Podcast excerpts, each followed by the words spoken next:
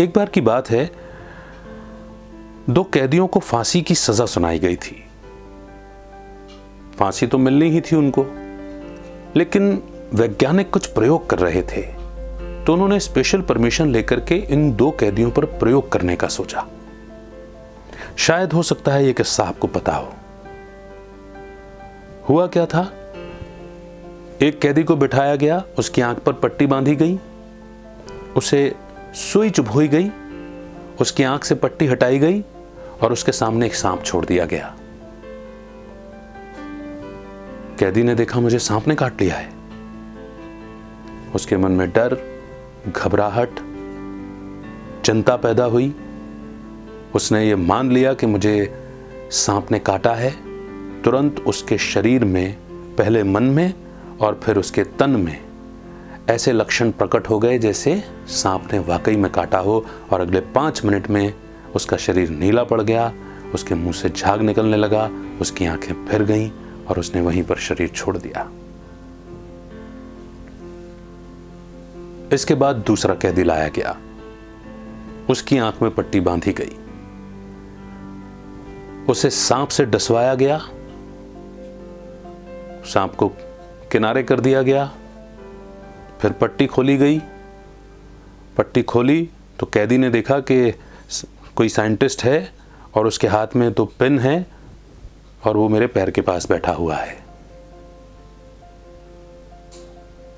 पाँच मिनट, दस मिनट, पंद्रह मिनट ऑब्ज़र्व किया गया। लेकिन कैदी के जहन में भी ये ख्याल नहीं था कि मुझे सांप ने काटा है। तो उसे कुछ नहीं हुआ।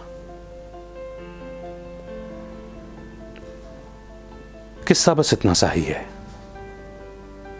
मगर सोचिए कि सांप का जहर भी कुछ नहीं बिगाड़ सका उस व्यक्ति का, जिसे सांप ने काटा था। और सांप के देखने के बाद का वहम इतना जहरीला था कि बिना सांप के काटे शरीर में जहर पैदा हो गया, लक्षण पैदा हो गए।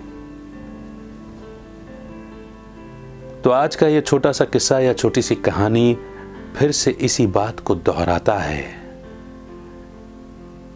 कि डर मन में है। ये वायरस उतना खतरनाक नहीं है जितना इसका डर खतरनाक है। आप घर में हो या अस्पताल में, आपको इस वायरस ने अपनी चपेट में लिया हो या ना लिया हो।